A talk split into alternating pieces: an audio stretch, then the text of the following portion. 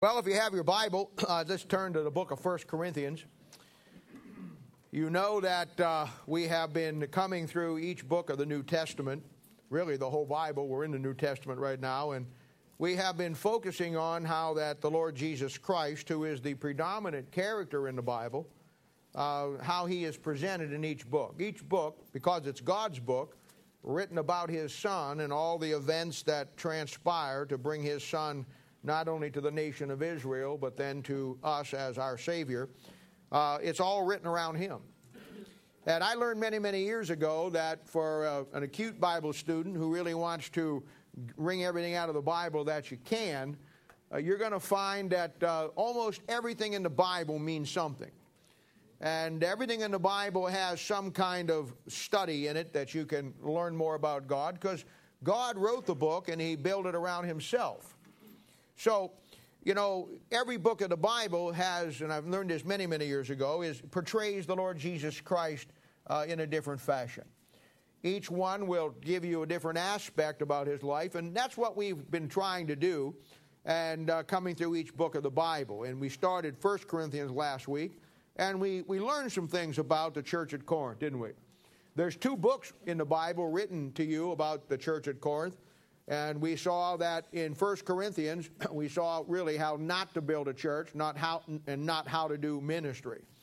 We saw the danger that happens in, of getting saved and not having somebody begin to teach you and help you to grow spiritually. I, I don't know where the idea ever got started. I don't even know how it stayed alive. You know, the concept that you get saved and you just continue on in life, you know, and someday you wake up, you know, and just know the Bible. God never wrote the Bible and intended for you to get saved or me to get saved and then just figure it out yourself. We find the pattern set all the way back in the New Testament. And when Paul started these churches, when Paul started these churches, he started these churches and then he greatly influenced them even after he left. He trained up a man, put the man in charge as the pastor, and then even after he left, he's checking on them and, and writing them letters. And this is what the books of the Bible that deal with uh, the churches that Paul writes to, this is what they deal with. And we see now the danger and how problems in churches and problems in Christians, the importance of spiritual growth, the importance of not just getting saved, though that's vitally important, but at the same time, the importance that you begin to grow spiritually. That's what God's plan is for you. And God's plan in doing that, obviously, is the New Testament local church. And we see now today in this great study uh, coming through this book how that all lays itself out. I, I want you to, you know, uh, take good notes on 1 Corinthians. I want you to make a real effort for it. And I think it'll really be important because once we're finished with these books, you know that we're going to come back and we're going to really hit hard and focus the book of Second Corinthians. You already have got a good outline, and you already should have that in your Bible once we get through this, because I'm going to take a little time and, and, and lay all these things out. I think that's really important simply from the aspect that, that you have a, a, an understanding of these two books. First Corinthians, he, they do just about everything wrong. And in Second Corinthians, he writes them, and now they want to do what's right, and they, they, they begin to listen to Paul. And that's what makes First Corinthians and Second Corinthians such great books. It's the contrast. In First Corinthians, they're told almost every chapter multiple issues that he tries to straighten them out on. In Second Corinthians, after the desire to be straightened out, then Paul teaches them the aspect of ministry. And Second Corinthians is, is the book in the Bible on the handbook of ministry. And that's why where our church is at, where many of you are at, we're ready for that aspect of it. And uh, you know, it's it's really good to uh, to hit these points because these are things that you really need to know. I think it's absolutely imperative if you're going to learn the Bible that before you try to get into the books of the Bible themselves and ferret it all out and find out what it means, you need to understand what those books really are all about. You need to get you need to learn the background of each book of the Bible. It's so important. It's like getting to know somebody before you get married to them. And certainly before you engage the Bible, uh, as far as getting into the books, you need to understand, uh, just like marrying somebody for life, find out everything about them you can, their background aspect, so that there's no surprises later on down the line. And of course, that's what happens when we don't do that with the books of the Bible. We jump into a book, we don't really have an understanding of how it all it all lays itself out. The church of, of Corinth, in its understanding the issues they have, uh, it really helps us. It really helps us in our own church, but it helps us deal with people because, as I said last week, churches are made up with people. And the problems that churches have are just because of the people that are in those churches have those problems. So we looked last week, and I think we got, got into the first two chapters. Hopefully, we'll get a little farther than that today. but we looked at in chapter one, they're, they're all messed up on the fact that who baptized who. They're, they're setting some kind of spiritual hierarchy based on the notoriety of the person or the fame of the person that, that baptized them. And the list there is Christ would be at the top of the list, and then, of course, Paul, and then right on down the line, Apollos and Cephas. And they're saying, because Christ baptized me and you're baptized by Cephas, you know, I'm more spiritual than you are. And that's, the, that's where this church is at. We saw in chapter 1 also the second issue that they had is that they're, they're putting so much emphasis on man's wisdom. And we learned a great principle in 1 uh, Samuel chapter 16 last week where God talks to us about not looking at the outward appearance, but looking at what's on the inside. And he talks about how that God takes the base things, the foolish things, the weak things, to confound the wise. And the reason why he does that, we saw last week, is that no flesh can glory in his presence. Then we moved into chapter 2, and we talked about the aspect of man's wisdom versus God's wisdom. And I told you the great story in there of Exodus chapter 18 about Moses and Jethro. And we laid that out Thursday night. Somebody asked a question, and I went through it. Probably one of the greatest studies we've ever taken, and you should get that into your Bible if you doesn't have it. And then we talked about getting advice from God and the Word of God through biblical principles versus the advice of men who do not use biblical principles. All in all, you want to remember that the Lord Jesus Christ is portrayed as Christ our Lord. And this is the problem. I gave you another great verse, Luke 6 46. Why call ye me Lord, Lord, and not do the things which I say? That is absolutely and paramount that you understand that verse defining what Lord uh, Jesus Christ being the Lord of our life is. Well, today we're going to move to chapter 3, and I want to begin reading here uh, in verses 1 through 7, and we'll again begin to hit some of the high points here of some of the issues that they have. Now, here's what he said And I, brethren, could not speak unto you as unto spiritual, but as unto carnal, even as unto babes in Christ. I have fed you with milk and not with meat for hitherto ye were not able to bear it, neither yet now are ye able. For ye are yet carnal. For whereas there is among you envyings and strife and divisions, are ye not carnal and walk as men? Now here comes the second issue. Here comes the issue of this chapter, and this is incredible. For while one saith, I am of Paul, and another, I am of Apollos, are ye not carnal? Who then is Paul and who is Apollos, but ministers by whom ye believed, even as the Lord gave to every man? I have planted, Apollos watered, but God gave the increase. So then, neither is he that planteth anything, neither he that watereth, but God that giveth the increase. Now, do you know what they're doing in this chapter? Where in chapter 1 they were arguing about who baptized who and tagging some kind of spirituality to that. Now, in this chapter, they're arguing about who won who to Christ. And they're saying, well, Paul won me to Christ. Well, Apollos won me to Christ. Well, I'm more spiritual because Paul was the great apostle to the church. Therefore, I got some, I guess, I got a lot more of the Holy Spirit from him than you got from Apollos. And of course, that's simply not true. Clearly, in chapter 3, in the first three verses here, we see the issue. One, he can't speak to them as spiritual, but he can speak to them as carnal. That's not good. Carnal means worldly. And then he says, even as babes in Christ. And he talks about the fact that I fed you with milk and not with meat. Now, milk in the Bible is the basic fundamental things of the Bible. Meat in the Bible will always be the doctrinal things. And you find that that's where churches are mostly at today. You find the average Christian that was been saved, what, 5, 10, 15 years, maybe 20 years? They know nothing of any kind of substance about their Bible. They know what they learned in Sunday school or what they've heard repetitively over their lifetime, but as far as opening up the Bible and really getting into it and understanding it, they're as lost as a golf ball in high weeds, man. I mean, they just cannot grasp those great concepts. And he says, You're still carnal because you're having all these baby issues that baby Christians have. You have strife, you have envy, you have divisions. He says, You walk as men, but in truth, you're just a bunch of spiritual, carnal babies. And, uh, you know, how does that happen? Look over at Hebrews chapter 5, verse 12. And remember now, uh, we have been talking about in every aspect of this, we have been talking about, you know, spiritual growth.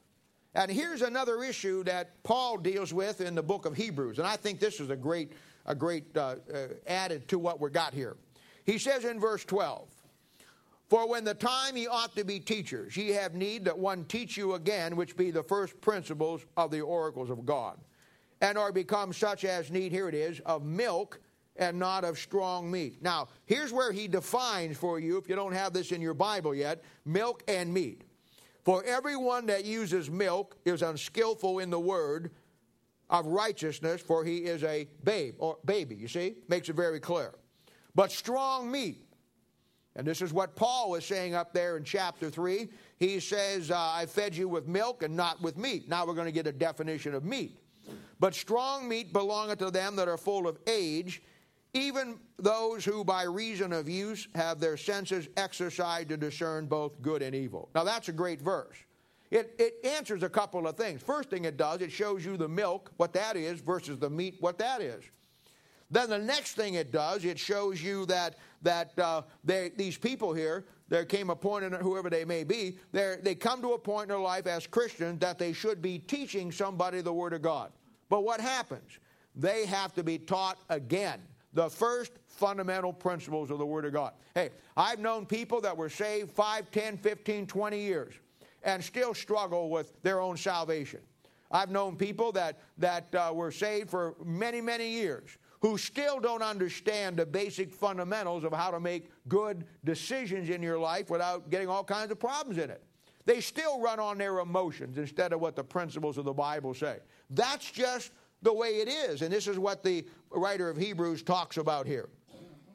Then he says in chapter 3, verses 9 through 17, he kind of brings us back to what I think every Christian's reality should be. And he tries to get this church at Corinth back to a reality. I mean, they are so carnal in the first part here of chapter 3, and they're so messed up, and he can't deal with them on spiritual issues. So he tries to bring it back to what I think is the central theme of every child of God, or at least it should be. And it's found in chapter 3, verses 9 through 17. Now, allow me to read that. He says, For when uh, for we are laborers together with God, you're God's husbandry, you're God's building according to the grace of God which is given unto me as a wise master builder. I have laid the foundation, and another buildeth thereon. But let every man take heed how he buildeth thereupon. For other foundation can no man lay that is laid, which is Jesus Christ. Now, if any man build upon this foundation gold, silver, precious stones, wood, hay, and stubble, every man's work shall be made manifest, for this day shall declare it, be, shall it be revealed by fire and the fire shall try every man's work of what sort it is. If any man's work abide which he hath built thereupon, he shall receive a reward. If any man's work shall be burned, he shall suffer loss, but he himself shall be saved, yet so as by fire. Know ye not that ye are the temple of God, and that the Spirit of God dwelleth in you? If any man dwell, or excuse me, if any man defile the temple of God, him shall God destroy, for the temple of God is holy. Which temple are ye? Now, know what he does? He brings it back to the central thing. And that central thing for them, as it is for me and you, is the fact of the judgment seat of Christ. The greatest single focus that you ought to have in your life, and I certainly need to have in my life, about however we approach anything with God after we're saved, is the personal accountability of someday you're going to stand before God and you're going to give an account with what you did with your life after you got saved. And this is an unknown thing today, and I, I feel terrible about it. Let me tell you. At the judgment seat of Christ, pastors today, and I know a little bit about pastors, they are going to pay the ultimate price for having churches and standing in their pulpits and talking about all this flowery, sugary stuff, but never warning their people about the two, one of the two greatest days in the Bible. I don't know if you know it. There's two fundamental days in the Bible. And the whole Bible is built around those days. The first day is the day of the Lord. That's the second coming of Christ when Christ comes back for the nation of Israel. The second one is the day of Jesus Christ. And that is the day that Jesus Christ comes back for you and for me. When God comes back at the second coming of Christ to deal with the nation of Israel, he deals with them as the Old Testament saints as they are to him. When he comes back on the day of Jesus Christ, or sometimes called the day of Christ, it leads to you and me going to the judgment seat of Christ. And You can look at our chart over there. Some anybody can point it out to you. It's been around any length of time. That's where, that's where it all finalizes. This church has lost its way, as many churches have. They're, they're majoring on the minors. They're dealing with issues that do not matter, and they're doctrinally messed up in just about everything. And he says, My God, don't you understand that someday you, as a child of God, are going to stand before the judgment seat of Christ and give an account. Nothing, and I know that we're all desensitized to most of the things in the Bible, but nothing scares me more in my life than the thought of standing before God and having wasted my life and messed it up because I could not do what God did not did not do what God had asked me to do. And nothing terrifies me more. And I understand we got people out there that are so lame brained, they're not afraid of anything, including a holy God. We got people out there that once they get saved and they get a little Bible under their belt, then they pretty much take back control of their life and they just put themselves whatever situation they want and justify it. And that's what the church at Corinth has done. But you need to understand, and every pastor in this city ought to, but they do not, ought to be preaching at least two or three times a year on the great day of Jesus Christ when we're going to stand before him. I'm going to again, and we I've never think I don't think I did this on Sunday morning. I'm going to give you the eight or nine verses in your Bible that you need to go home or at least have them in your Bible. And if you don't put them in your Bible, then I'm going to give them to you purely because of the fact that in that day you will not point your finger at me and say you didn't give them to me. Now I'm going to show you an eight or nine verses in your Bible that absolutely nail down what we need to look at. First one's right here, 1 Corinthians chapter 3, verse 9. The second one is 2 Corinthians chapter 5, uh, verse 3. Really, that whole first part of that chapter. And there's where he tells you that the judgment seat of Christ for you and for me is the terror of the Lord. Romans chapter 14, verse 10 is another one that says about we're all going to stand before the judgment seat of Christ. Revelation chapter 3, verse 18 talks about the fact that, uh, uh, that let no man take your crowns from you, because those crowns are what you're going to get at the judgment seat of Christ for figuring out what God wanted you to do. Revelation chapter 16, verse 15 talks about let no man take your garment or hold fast your garments, and that ties into the judgment seat of Christ in a very unique way. Uh, 2 Timothy chapter 2 verse 5 tells us that, that if you're going to get anything at the judgment seat of Christ, the, the Christian life is like a race. And the Bible says that everybody runs the race to win, but you only win if you run lawfully. And just imagine, I, I watched the Kentucky Derby yesterday, and I watched, uh, you know, it was, it was 24 hours of preparation for a one minute race. I mean, I didn't fully understand it. I thought they were still warming up and it was over. But I watched that big track as they're running around there, and I thought to myself, you know what? Those horses were really going at it. And I, and I thought to myself, that's exactly, that's exactly what we are as Christians. And, and we, we're running this race. I would give anything in the world. It would be the funniest thing in the world because everybody is so dressed up and so starched and so proper because it's a really a big thing.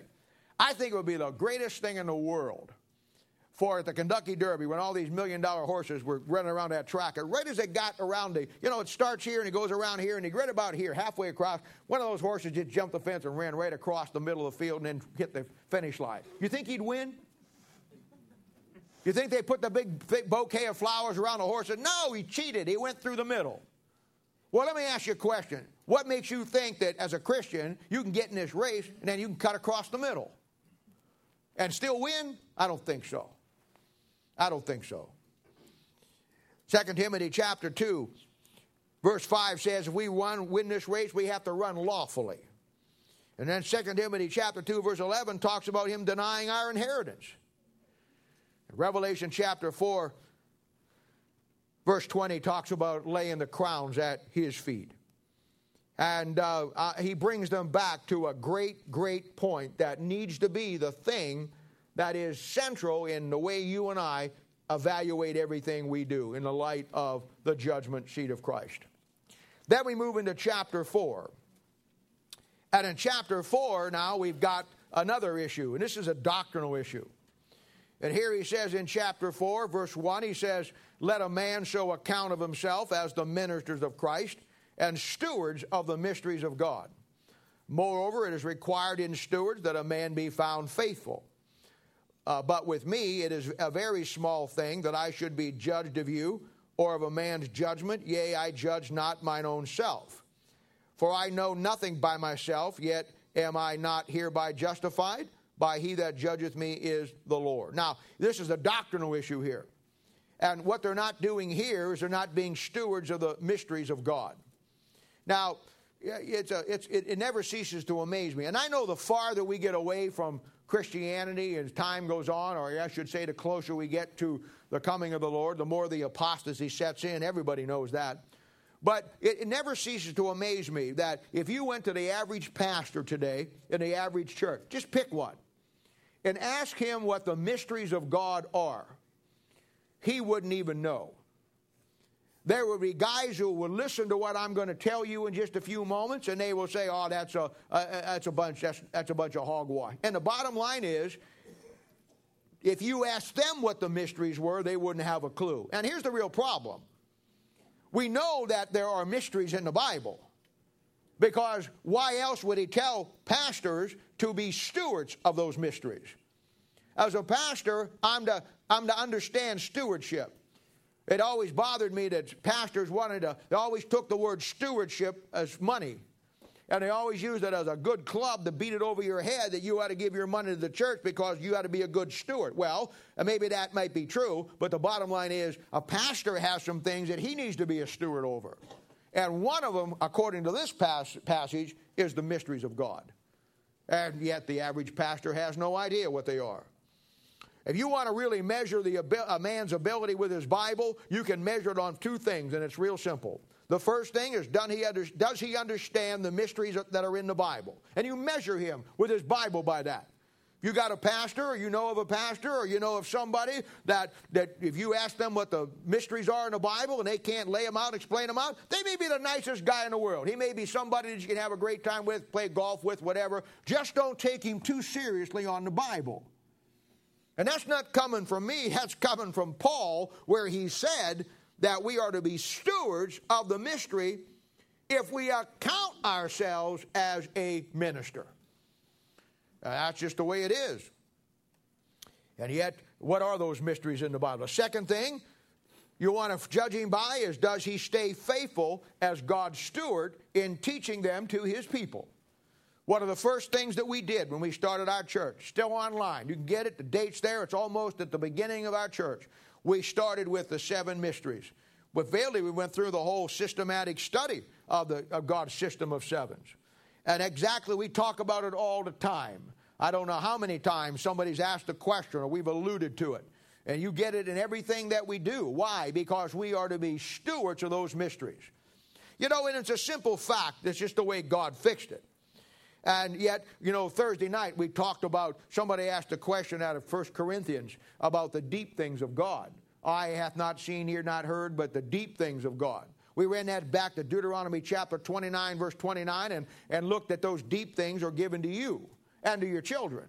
Then we ran it over to, uh, Dale gave us some other verses, and we ran it over to a couple of other places, and we saw how it all ties in with where it's at. Hey, those deep things of the Word of God are the things that God reveals to men and women who are faithful in their stewardship with the Bible. You want to know the deep things of the Word of God? I'll tell you something right now. Those deep things of the Word of God that you want to learn, they start with you understanding the mysteries. Because those mysteries are key. And the reason why they're called mysteries is because God just does not give them out to every bozo that says he's a Christian. You got to have some things in your life and some attitudes in the right place toward that book and you got to see some things the way God tells you to see them, and then God reveals them to you. And you can argue all day that the fact, well, they're not really important. Well, they're important enough that Paul said to the church at Corinth, you need to know them and you need to be stewards of them. Don't, don't brush off the fact that you don't think it's important just because you didn't spend the time to figure it out.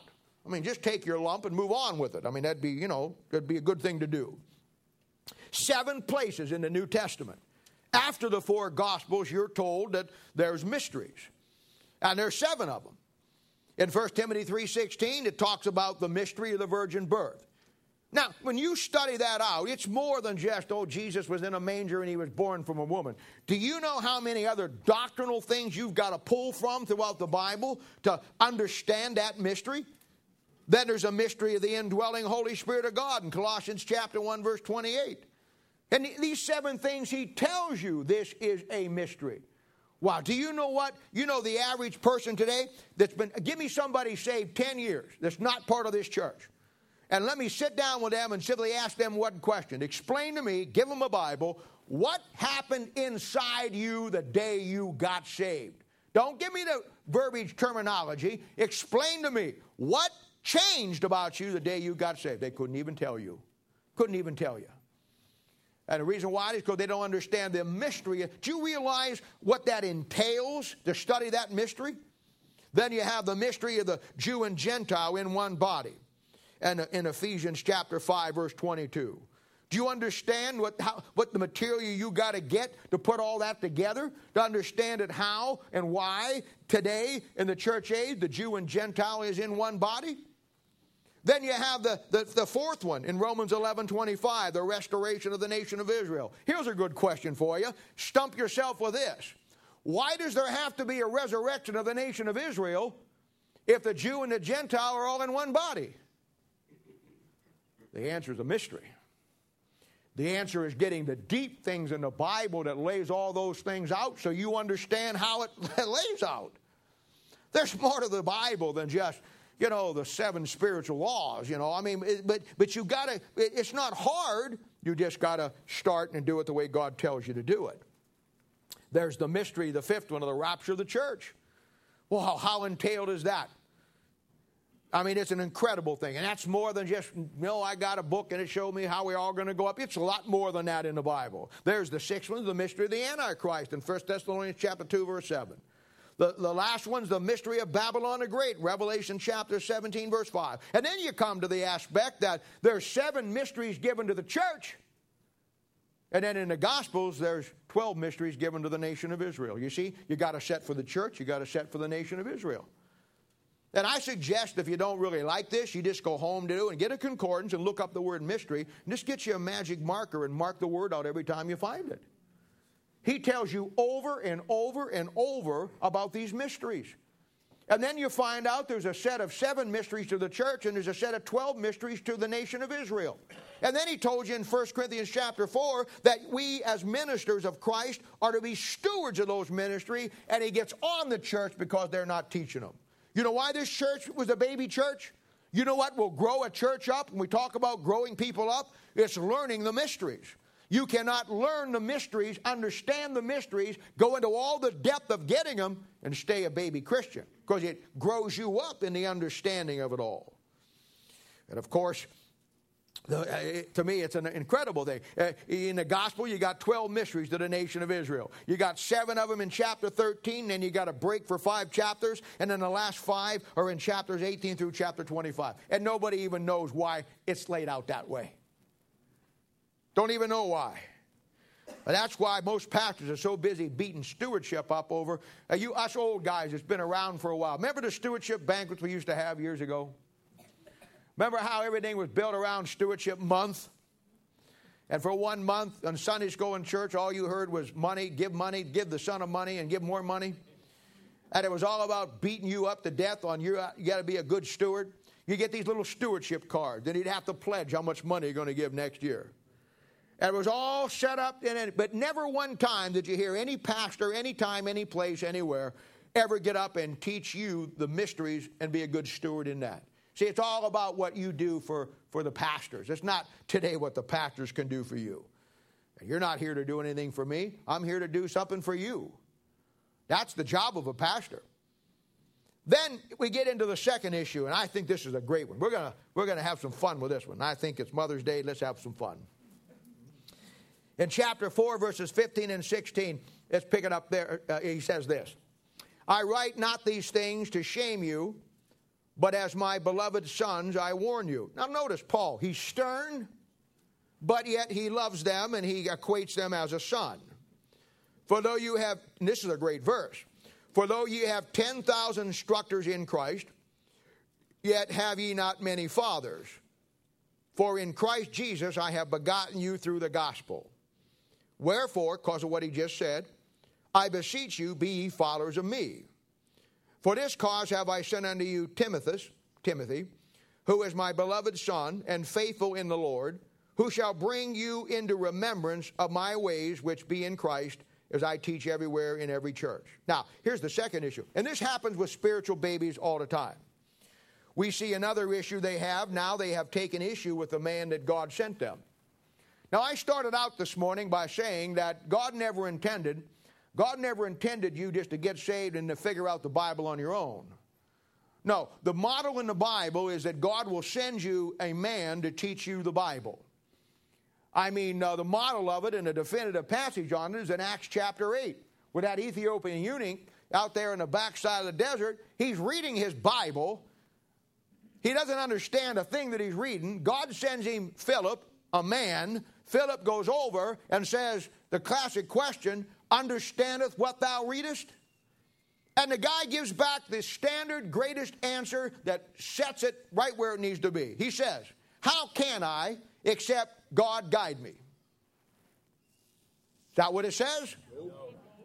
Well, thank you for wording me there for a minute. How can I accept the Holy Spirit of God lead me? Is that what it says? It says, How can I except some man guide me? That's what God does. God will put a man in your life to teach you the Bible. And he says it right there. He says, You have 10,000 instructors in Christ. Everybody in your life is going to tell you, but God will put one central person in your life that'll be the guy that God gives you to help you get the Bible down. In my life, it was Mel Sabaka. In his life, it was Peter S. Ruckman. In, his, in Ruckman's life, it was you, Powell. It goes right down the line. And in the Bible, it's Paul and Timothy. The Bible says there was a man sent from God whose name was John. He was not that light, but he was what? He was sent to bear witness of that light that what? That all men through him, the man, might believe. See that thing? God's going to send you a man. You're going to hear all the time. Well, where do you go to church? Well, I go to Old Pat. Oh, ah, you're just following a man. You're just following. That's what you're supposed to do. Guy said to one of my kids one time years ago, he says, Where do you go to church? He told him, he says, You in Bob Alexander's class? And he says, Yeah. He says, Oh, you're following a man. And he said, Well, what do you mean I'm following a man? Well, he says, Bob teaches the King James Bible doesn't have any errors in it. He said, Well, I believe that too. And he said, Well, you're following a man. My boy said, You believe the Bible has errors in it? That kid said, Absolutely. My boy said, Who taught you that? See, everybody says you're following a man is following a man. Your job is to make sure you're following the right man. And in this case, the church at Corinth had got too spiritually big for their britches. Now they're questioning the man that God sent them. And he puts an end to the stupid remarks stupid Christians makes about following a man. He said over there in 1 Corinthians chapter 11, verse 1, he says, Follow me, even as I'm followers of Christ. People get out their nose, bend another joint, and they say, Well, you know what? Uh, somebody said to some of you a while back, uh, it's been a couple of years ago. You know what? Well, uh, you're just following Bob. Is that God's church or is that Bob's church? Well, that's a good question. That's a good question. Now, I know it's God's church, but I guarantee you, if I walk out of here this afternoon and leave you by yourself, God's not going to come down and say anything to you. He's not going to become your pastor tomorrow. You see how stupid people are? People get the idea that, uh, that God, uh, yes, it's God's church, but God uses men and He uses women. And God does it that way. You, you only had one choice to make this morning when you came to church, and it was a real simple choice. Uh, when you came to church to get up this morning and you know cleaned your head out and got yourself all ready to go and, and got thinking about it and started to get yourself dressed to come here, you only had one decision, and it was real simple. The only decision you had to make is is God here or is He not? Do you get what God wants you to have here or do you not? It's simple. It's real simple. And if you don't, hey, then you need to find some place where you do get everything that God wants you to have because that's the way God does it. That's just the way He does it. And of course, they're coming down here in Second Corinthians, they're asking him for letters of, of, of confirmation of who he is. And that, that's, that's what babies do. God sent them the man that God wanted them to have. He says up here at the beginning, He says, As my beloved sons, I warn you.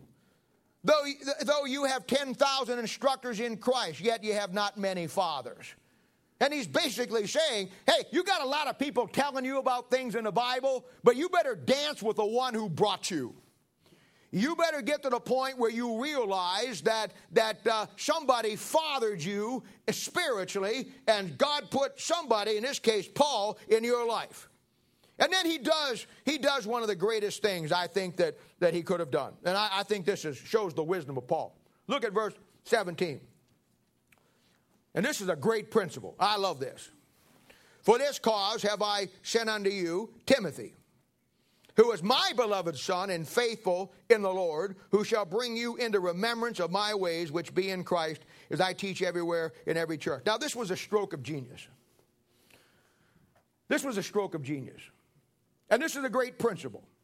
And you want to learn this principle. This will serve you no matter where you go the rest of your life. Because you're always going to find people, you're always going to be uh, uh, associated with people, you're always going to have somebody in your life that is going to be rivaling probably to teach you the Bible.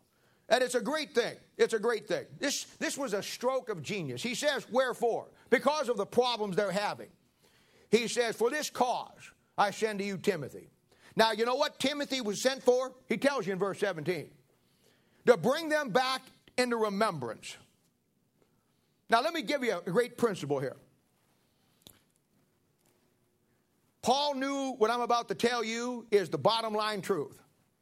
Because people get there, when people don't want to do what's right, people will make you out to be the worst person, bandolero on planet Earth.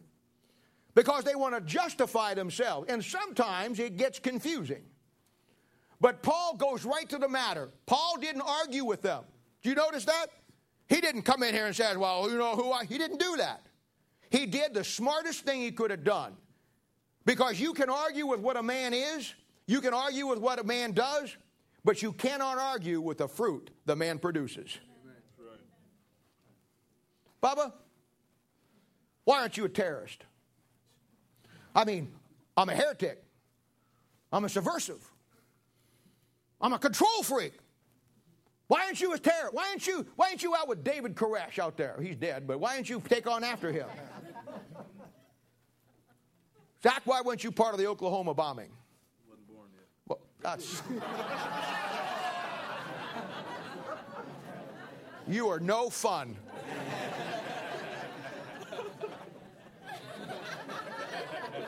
You are no fun at all, Zach. I'm not even going to talk to you anymore today. Bob, you were in the military. How long we been together, off, off and on with tapes? 18 years. You were in the Navy, weren't you? Flew rear seat in the movie Top Gun. Why didn't you ever bomb Washington? They didn't ask me to. They didn't ask you to. Okay, you're not any help either. Now, why aren't you two? How long we been together? We've been together for a long time, right? Many, many, many years. How come you guys aren't robbing banks? I mean, you got your getaway car.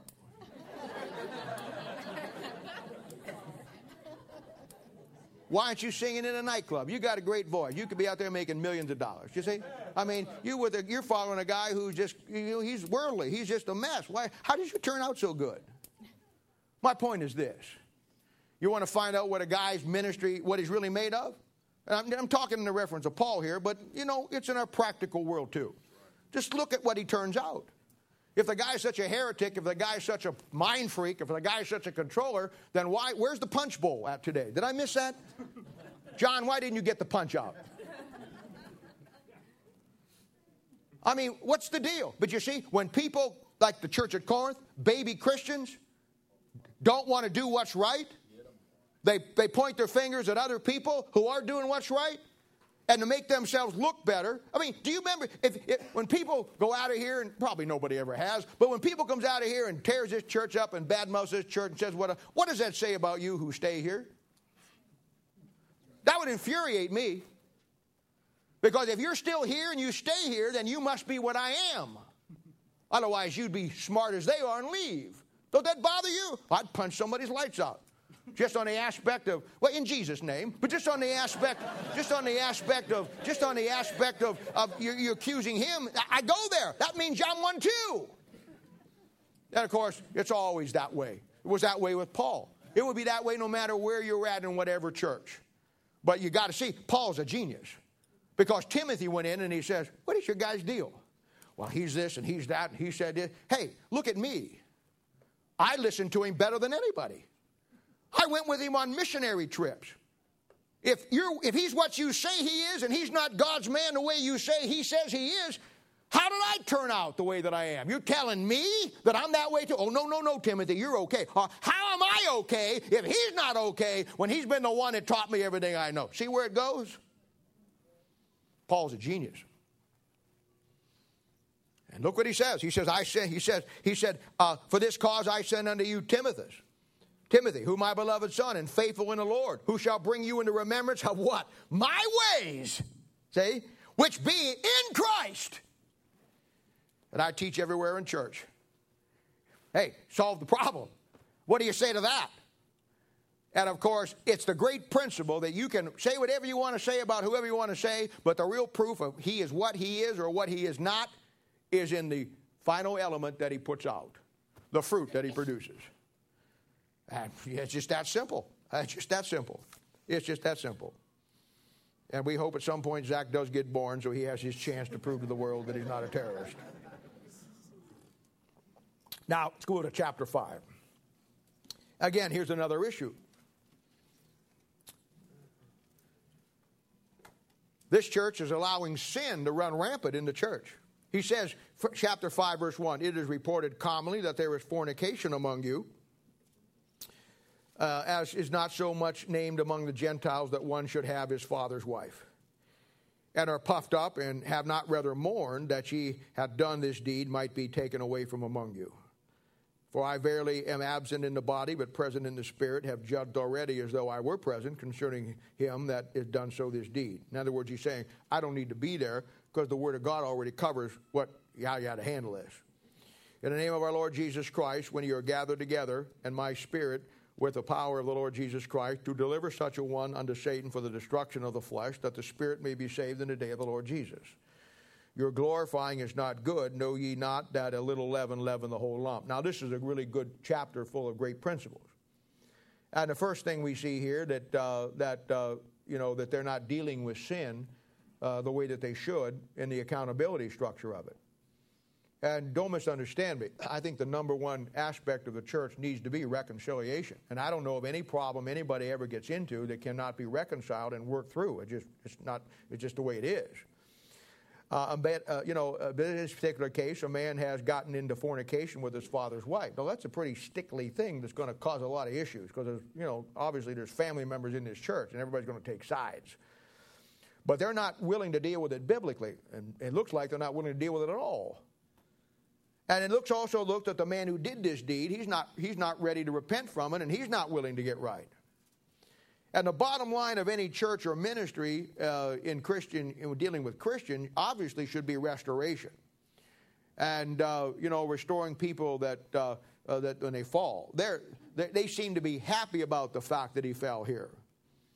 But yet, the great principle is this, and this is what comes out of these. You know, you have a problem, and he shows them how to address the problem, but in doing that, he'll give you and us a great, great principle in dealing with people. and it's found in verse 5. It's the great aspect of delivering such a one unto Satan for the destruction of the flesh, that the spirit may be saved in the day of the Lord Jesus. Now, let me explain what that is. In dealing with people, many times you see it with parents with their children. Most parents are not willing, can't, don't have the wherewithal to be able to do it. And, but it's probably in many cases the reason it's the only thing that will work. Uh, I know it's true. In, it, it, it basically is the concept that you can all understand letting somebody get so far down that all they can look is up. And we all understand that. Now, notice he's saying here to turn somebody over to Satan. For how can you turn a Christian over to Satan? Well, look at the passage. Turn him over to Satan for the destruction of the flesh. God doesn't run your flesh. And here's what you get you get a Christian that won't do what's right. Let's, say, let's put it into an easy context. Let's, you get a rebellious teenager, and maybe they're 18 or 19 years old. Maybe they're 20 years old, and they're still living at home. They live out of home pretty much on their own. But they're living in your home, and they just simply will not do what's right. And they cause all kinds of problems. You've tried to reason with them, tried to work it out, tried to help them, tried to do everything in the world, come to no avail. They won't respond to the Bible, or they do for a while, and it goes back, whatever. All, you know the scenario. Bottom line is, there comes a point where if you really want to reach that person, that you got to do the radical thing that is probably the most radical thing within the Bible, and that's what he's talking about here. I had a man one time whose boy was a drunk, uh, had drunk, and the man had never got into drinking. And he tried to work with his kid, and he tried to work with his boy, and the kid was on drugs, he was doing alcohol, just a mess. Bringing it home, he had younger kids. Finally, the dad, he, he got enough moxie to be able to do this. And he said, he said, you know what, son? He set him down lovingly. He said, you know what? See this house? God gave us this house. You know my job that buys the food that we have? God gave me that job. Everything here, God has provided for us. And son, I love you to death. But the bottom line is this this house belongs to the Lord. We're going to live our life for the Lord. And I just cannot any longer take the things that God has given me and blessed me with to feed you and take care of you so you can run out and serve the devil. He said, Now, son, I love you, but I want to tell you something. Here it is. And this is what it is. If the devil and his crowd are such fun to run with. If the devil and his crowd is where it's at for you, if that's where you're at, that's where we're at. But you let the devil take care of you. Don't go out and live with the devil's crowd and then come back and ask God to feed you. If the devil is a great guy to hang out with, let him feed you. If he's a great guy to hang out with, let him give you a place to stay. If he's a great guy to hang out, let him take care of you. And what it was, that kid, he put him out. Sounds like a terrible thing to do. But when it gets to that point, parents, you got to sell your helicopter. You got to quit throwing them to care packages. You got to quit, as they say in the law enforcement terminology, aiding and abetting them, abetting them, giving them a comfortable life when they don't want anything to do with God. And you can kid yourself, you know, well, we're trying to do it to win. Hey, after 10, 15, 20 years, I'd say you overspent your account. There, at some point, you got to clear off a spot and you say, I love you, but this is the way it is. And that is what it means. Turning them over, let the devil, let, you know what? If you got a kid who's a wimpy kid anyhow, he thinks he's a man, but you know, he's 18 or 19 year old, know nothing about life, or a gal, you know. And I'll tell you what, they live two or three nights under I 435 bridge in a cardboard box, you'd be amazed what that would do for them. You'd be amazed uh, how quickly. And you say, where did you get that? It's called the prodigal son in the Bible. You see, the pigs look good till you get up close. And then you see how dirty they really are. And then you see what they eat. Now, you sit at home and you can go to that pantry and pull out everything you want, and mom cooks great meals and great dinners. And when they're all gone, boy, and you got to eat rocks, you got to go behind McDonald's and go through the trash dumpsters? I mean, I'm telling you, man, you know, sometimes it's you got to put them down so far that all they can look is up. And when they look up, you don't want to see you hovering over. Here it comes. No. You want them to see God. But you know why they can't see God? Because you get in the way and all they see is you. That's their biggest problem. I told a parent a couple of times years ago, they had, I said, you know what the biggest problem of your kid isn't your kid, the biggest problem of your kid is you. Because you won't deal with it the way it needs to be dealt with. It's always, you know, an excuse. I understand that, but there comes a time when 1 Corinthians chapter 5 verse 5 is a viable, workable tool in your spiritual toolbox to get somebody's attention. You turn them over to the Satan for the destruction of the flesh. What does that mean? It means that their flesh gets cold. Their flesh gets hungry. Their flesh doesn't get what it wants. In some cases, their flesh gets a black eye. Their flesh gets shot. Their flesh gets stabbed. Their flesh. Finally, you come to the place where that kid says, My God, this hurts. This isn't what I thought it was. Man, I thought it was all party and fun and running around. Ooh, it's cold tonight. That's what you got to be able to do. And of course, in this case of scenario, sometimes you have to do that in churches. Sometimes you have to cut them off. And of course, as I said, it's a point of getting so far down that all you can look is up. And then in, in verse 6, uh, another issue, they're glorifying about it. He says, Your glorifying is not good. They're, they're not dealing with it right. They're not following the biblical principles. They're not holding this guy accountable. It's just like, oh, what's the big deal, you know? And Southerns are, are happy because he fell. And then he makes another great statement. He says that their glorying is not, uh, is not good. Uh, and then he says, Know ye not that a little leaven leaven the whole lump? You do not want the spirit of unforgiveness to come into your church. You do not want that spirit to come into your church. You, you're, better off to lose whoever you got to lose that has an unforgiving spirit than keep them around because that thing, it says leaven. And leaven, a little leaven, Bible says, leavens the whole lump. And there's some great verses in the Bible on leaven. It's Matthew 13, 33, Galatians 5, 9, and Matthew 16, 6 through 8. And of course, we know that leaven is always bad teaching or bad doctrine. In this case, a bad attitude based on bad teaching. So we see that, that you know, that when somebody falls, no matter what it is, somebody has an issue in their life, you don't go around high fiving everybody and glad about it.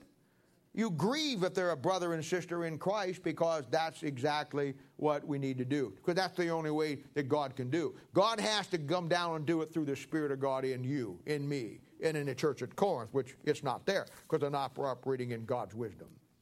All right, let's look at chapter 6 here. In chapter 6, there's a couple great principles that are being uh, misused by the church in Corinth. I'm going to open it up by reading the first seven verses here. And you want to mark this because this is very crucial. This is some good stuff here. Dare any of you, having a matter against another, go to law before the unjust and not before the saints? Do you not know that the saints shall judge the world? And if the world shall be judged by you, are ye unworthy to judge the smallest matters? Know ye not that ye shall judge angels? Uh, how much more things that pertain to this life? If then ye have judgments of things pertaining to this life, set them to judge who are the least esteemed in the church. That's what they're doing. I speak to your shame. It is so that there is not a, is it so that there is not a wise man among you? No, not one that shall be able to judge uh, between his brethren. But brother goeth to law with brother, that is before the unbelievers. Now, therefore, there is utterly a fault among you because you go to law one with another. Why do you rather take wrong? Why do you rather suffer yourself to be defrauded? Now, here's what's happening. Obviously, we know there's divisions and there's strife in this church. the church is designed to take care of everything in house. It's like the old saying what happens in Vegas stays in Vegas. Well, what happens in the church should stay within the church and the church has its means wherewith to be able to solve problems that come up between brothers and sisters in Christ. And now, if somebody's in another church, that's another deal, you know, but it, it's not as easy to work out, but it, it should be able to work out. But the bottom line, here's what they're doing. They're in a situation here where they're, uh, they're, they're taking each other to court over issues that should be solved by the church. Two great statements he makes in verse 2 and verse 3, which are great doctrinal statements, and we talked about this a couple of Thursday nights ago. He's basically saying that these saints, the church, is going to judge the world someday. We know that to be the great white throne judgment. We talked about that. And then he says in verse 3 that we're going to judge angels. Those are the fallen angels that left with Satan that also are going to show up at the great white throne judgment. The point is this He's saying that someday you and I are going to judge the unsaved world with Christ. If that's the case, why can't you solve these little matters now within your church? And of course, the answer is they're spiritual babies. They're not been in the Bible. And uh, he says in verse 5, you ought to be ashamed of yourself. If no one wise enough to help solve these problems, you know, and many times in situations, the, the church has to go in and mediate. And I've dealt with this all of my life, and it's something that is always going to be there. And he says down here in verse 6 and 7, it's wrong to take God's people's issues before the unsaved world. And it is. It is. It is. And uh, it's, it's, just, it's just not the thing to do because the church has the wherewithal to fix it. And over my years, I've seen all kinds of problems that I've had to either get into, mediate, which is part of the job, part of what you do. Uh, one time, uh, a group of people in Kansas City, uh, really Raytown, they were putting together what they called a Christian phone book. And it was a thing that everybody in it was Christian. And the idea was that, you know what, we ought to just take care of Christians, and they, they got jobs, let's give our business to Christians. And they brought him in at the church I was at at the time, and I was the guy that kind of took care of those things, and I refused them. And they were quite upset. The guy, the little gal, could not understand why we as Christians in a church that claim to be Christians would not want to accept Christian phone books that would give our congregation access to all kinds of Christians that were in business that we didn't have to deal with the unsaved world. My answer to her was simply the biggest hosings I ever got in my life I got from Christians. the Christians have treated me a lot worse than the world ever has. And uh, she didn't understand that. And I think she was from the church at Corinth, too. I'm not sure. But anyway. but uh, let me give you some examples here and explain the format. And personally, let me give you a couple pointers here. First of all, if you enter into any kind of situation with anybody, I would, I would tell you that don't assume that just because you two are Christians, that it's all going to be on the up and up. I think that that's the number one mistake that people make. They think, well, because they're Christian, you're a Christian, I'm a Christian, you know, it won't go wrong. Oh, devil will never mess that detail, I guarantee you. Don't assume that because they're Christian, you won't have issues with them. Because that, that is the fundamental, that is the fatal flaw that you're going to get into in dealing with it. Second thing I do, if you do decide to get into some kind of agreement, whatever, we'll talk about some of the scenarios here, then I would get it in writing. Don't be afraid. Don't be ashamed. Don't think that somebody, because I'm going to show you some principles in the Bible here that tells you that's exactly what you should do. Get it in writing because we already know that the devil's going to get into the details. You already know what happened to the church at Corinth. I've had people come to me and somebody said, "Well, I gave so and so this, and and I and so and so said they were going to do this, or so and so gave me this, and so and so said they were going to do this for so much money." And then and I first thing I asked, "Did you get it in writing?" No. I don't know what you want me to do. Unless it is in writing, you don't have any kind of proof of anything. And you know, it's your word against theirs. And uh, it's a thing where if you're going to enter into that, know that there's always a potential for problems there. And you just make sure you get everything in, in, in writing. That, it, that if you have to take it to the church, and, and hopefully you won't, but uh, I mean, getting in writing would be a good alternative if somebody would not want it to go to church because you've got to document it. But you're going to find, you know, in business deals, you know, work disputes. I've had people go to work for people, you know, and over the years, and it, it, doesn't usually work out very well. Something happens, you know, either the amount of money is not right or they didn't do it. You know, people get the idea. They think that, you know, because, you know, I've seen people go to work for a Christian, and when they get into work for a Christian, they think, well, because he's a Christian, I'm a Christian, I don't have to work as hard as everybody else. you ought to work harder, see? And you think that, well, because, you know, uh, we're going to the same church together, he's going to cut me some slack or she's going to cut me some. No, no, you don't expect that. But we do, you see.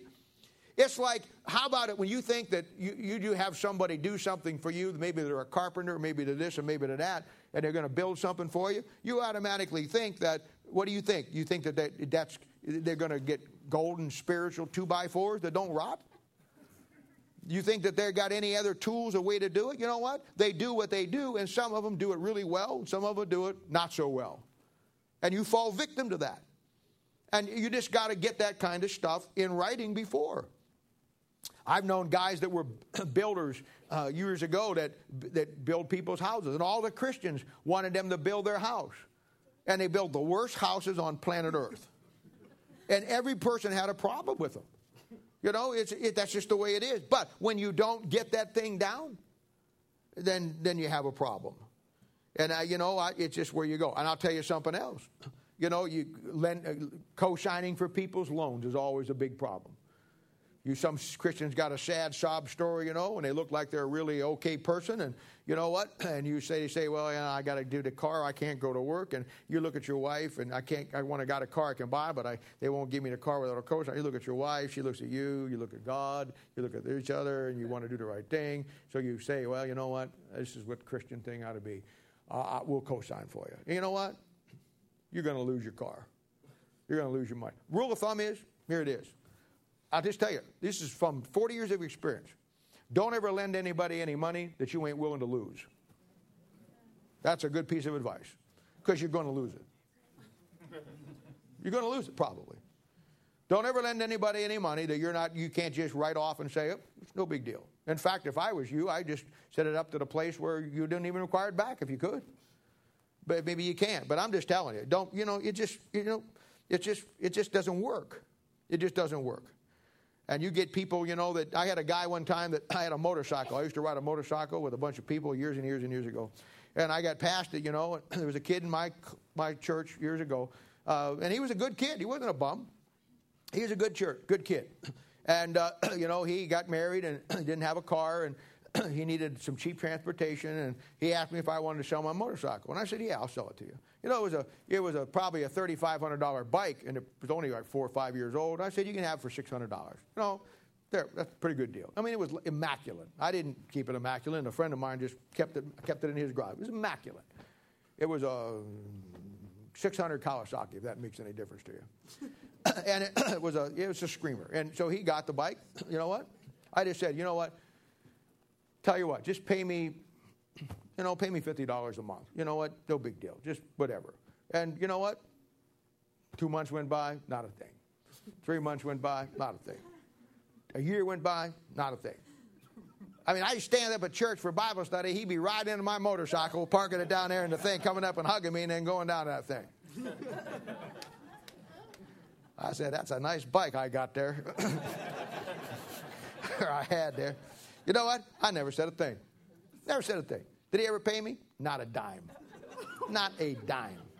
And I, and I wonder, you know, and I, just, I wonder what people think like that. I, you know, and I do, I do the, I do the, the good side. I just figured that he, you know, he, when he was born, he had lack of oxygen for an hour or so, and that side of his brain died. You know, that he just forgets that you owe somebody six hundred dollars, even the fact that you're riding the bike right up to where he's standing there, and you're looking at it, and, and uh, you, you don't want to ask for the money, but you just say some simple things. Where's my money? you just say some simple things. How's it, how's it working for you? You know, jog your memory a little bit. Or, you know, I don't have my wallet with me. Or, you know what? Uh, is this your wallet? you know, that's a, or, you know, if you really want to get provocative, you know, boy, I'll tell you what, that's the best $600 you ever spent. Not a thing, man. Not a thing. And I'll tell you what, it was one of those deals where that's just where it goes. See? And I'm telling you, uh, you got an issue with somebody, you don't you don't take it to the um, you take it to the church if it's a big enough deal that it gets out of control and it's a thing where to, then you so you don't have any problems between the two because they fester they have problems you got to be pretty spiritual just to walk away from it because most people can't because they feel like they got hosed hey I get up every morning knowing I'm going to get hosed. You know? I mean, your favorite verse is, This is the day the Lord hath made, let us be glad and rejoice. My favorite verse is, This is the day the Lord hath made, you're going to get it in the neck. That's, that's how you look at life. And that's, that's what you got, see? I mean, that's just what you got. And then he gets up here in, in another great principle. And all this kind of goes to go there. Verse 8, 9, 10, 11. Now he lays out a great doctrinal thing. Uh, nay, you do wrong and not defraud that your brethren. Uh, know ye not that the unrighteous shall not inherit the kingdom of God? Uh, be not deceived, neither fornicators, nor idolaters, nor uh, idolaters or adulterers, nor the effeminate, nor abusers of themselves with mankind. Those are all unsaved people. Nor thieves, nor covetous, nor drunkards, nor revilers, nor extortioners shall inherit the kingdom of God. All unsaved people. Now, watch this. Now, here's the great doctrine we talked about in Romans defined for you. Watch, verse 11. And such were some of you. But you're what? You see, you're not that anymore once you get saved. You're now God's child. Old things are passed away, all things become new. And this is the great doctrine. This is the great doctrine of justification. See? This is the great doctrine laid out here of justification. You once were a thief, covetous, a drunk, reviler, extortioner. You once were a fornicator, an idolater, adulterer, an effeminate. You were all of those things. But the day you got saved, you're no longer these things. Now you're washed in the blood of Christ. You're a new creature in Christ Jesus. So this is a great, this is a great concept and a great passage on, on the definition of justification. He says that you are now you're washed. That'd be by the blood of Christ. You have been sanctified. That means you've been set apart from the crowd up there in verse 9 and 10. And then he says, But ye are justified. And justified in the Bible is defined as God declaring me righteous when I'm really not righteous and don't deserve it. God imputing his righteousness to me when I don't deserve it, separating me, washing me from what the world was. Well, now let me give you these verses here, and then we're going to be finished in Proverbs. These are great principles about dealing with people and jobs, money, situations, or whatever. And I'll give you these, and then we'll be done today. All right. And you can take your mother out to lunch, and if she doesn't pay for it, you know, if you don't pay for it, she's going to be after me, and I'll have to mediate between it. Here we go. Proverbs 17, verse 18. A man void of understanding striketh hands and becometh surety in the presence of his friend. Now, striketh hands means you shake on a deal, you see. And you find people do it all the time. They get into they get into getting apartments together or get into getting a car together or something and it's not detailed out and so they all have an issue. Well, later on, well, you didn't say that. No, I said this. No, detail it out. He said, A man void of understanding striketh hand. Then he says in Proverbs 6, verses 1 through 3, My son, if thou be surety for thy friend, if thou strickest thy hand with a stranger, thou art snared with the words of thy mouth, thou art taken with the words of thy mouth. Do this now, my son, and deliver thyself. When thou art come into the hand of thy friend, go humble thyself and make sure thy friend. See, document it. And he says the bottom line is if you're a surety, that means you co sign for somebody or you're, you're going to be so, sure for somebody in some deal. And you stricken your hand, you shook hands on a deal, then you, as a Christian, are snared with the words of your mouth. So you better make sure the guy you're doing it with is going to be up on his end. Then Proverbs chapter 11, verse 15. Where no counsel is, the people fall, but in a multitude of counsels there is safety. He that is surety for a stranger shall smart for it. For he that hateth surety is sure. That's a good one. I like the word that you're going to smart for it. That's an old English term. The old English terms, the words themselves, when they used them, they had a they had a further meaning. And it says back, we don't use that word anymore. You say, ooh, that's smarts. You know why you say that? Because you're supposed to be smarter after you just did that. You say, ooh, that's smarts. You could say it in the world today, ooh, I got smarter. I'm not going to touch that again. It's hot. You know? And what happens is when you get into these deals, you're going to smart for it. But hopefully you'll learn from it and you won't get you won't get taken in a situation twice. You'll be smarter. But you know, and this goes back to what I'm saying. You have to have a biblical principle behind everything that you do. And when you do that and you operate no matter what, this is what the church of Corinth has failed on. They're not they're not Lord, Jesus Christ is really not Lord in this church because they've got the Bible, they've got everything that God gave them through Paul. They're even rejecting him, yet they're not doing it. And being Christ being the Lord of your life, and I'm not much on this lordship uh, style of ministry. I think it goes too far, but I understand what it means that Christ being the Lord of your life. And simply defined in the Bible, it means it doesn't mean that you're sinless by any stretch of the imagination. It simply means that you have a biblical principle behind everything you do. That is, he says in Luke chapter 6, verse 46, Why call ye me Lord, Lord, and then not do the things that I say? If he's Lord of your life, then follow the principles. But you got to have the principles to follow the principles. All right, well, we're going to hold up there. Now, next week, let me tell you something here. we're probably going to devote all of next week to chapter 7. Because chapter 7 is the passage in the Bible that talks about marriage, divorce, and remarriage in the Bible. and it is the doctrine to the New Testament church. And we're going to debuff a lot of the old stuff that is hanging around today that messes things up. And I'm going to walk you, especially for you folks that want to learn how to work with people. There are 20 principles in chapter 7. Uh, we have never went through those in Sunday morning, or I think going through them in the marriage enrichment class years ago. But we're going to start take that chapter, and we're going to go through that so you understand what you're dealing with and get a concept about it. But most of all, realize that this is the doctrine, and the church at Corinth is messed up on this. So Paul takes the time to straighten it out. It'll be one of the greatest things if you're interested in knowing the Bible and working with people. It'll be one of the greatest things you have because we'll be able to put a lot of insight into it. I use a lot of good examples. So let's hold up there. Take care of your mother today. Don't forget to sign up for the uh, the uh, uh, Memorial Day picnic. Don't forget Bob Gregg help us with the cutting the grass for our little gal. Let's have a word of prayer and we'll be dismissed. And I'll see you all Thursday night, Lord willing. Father, we do thank.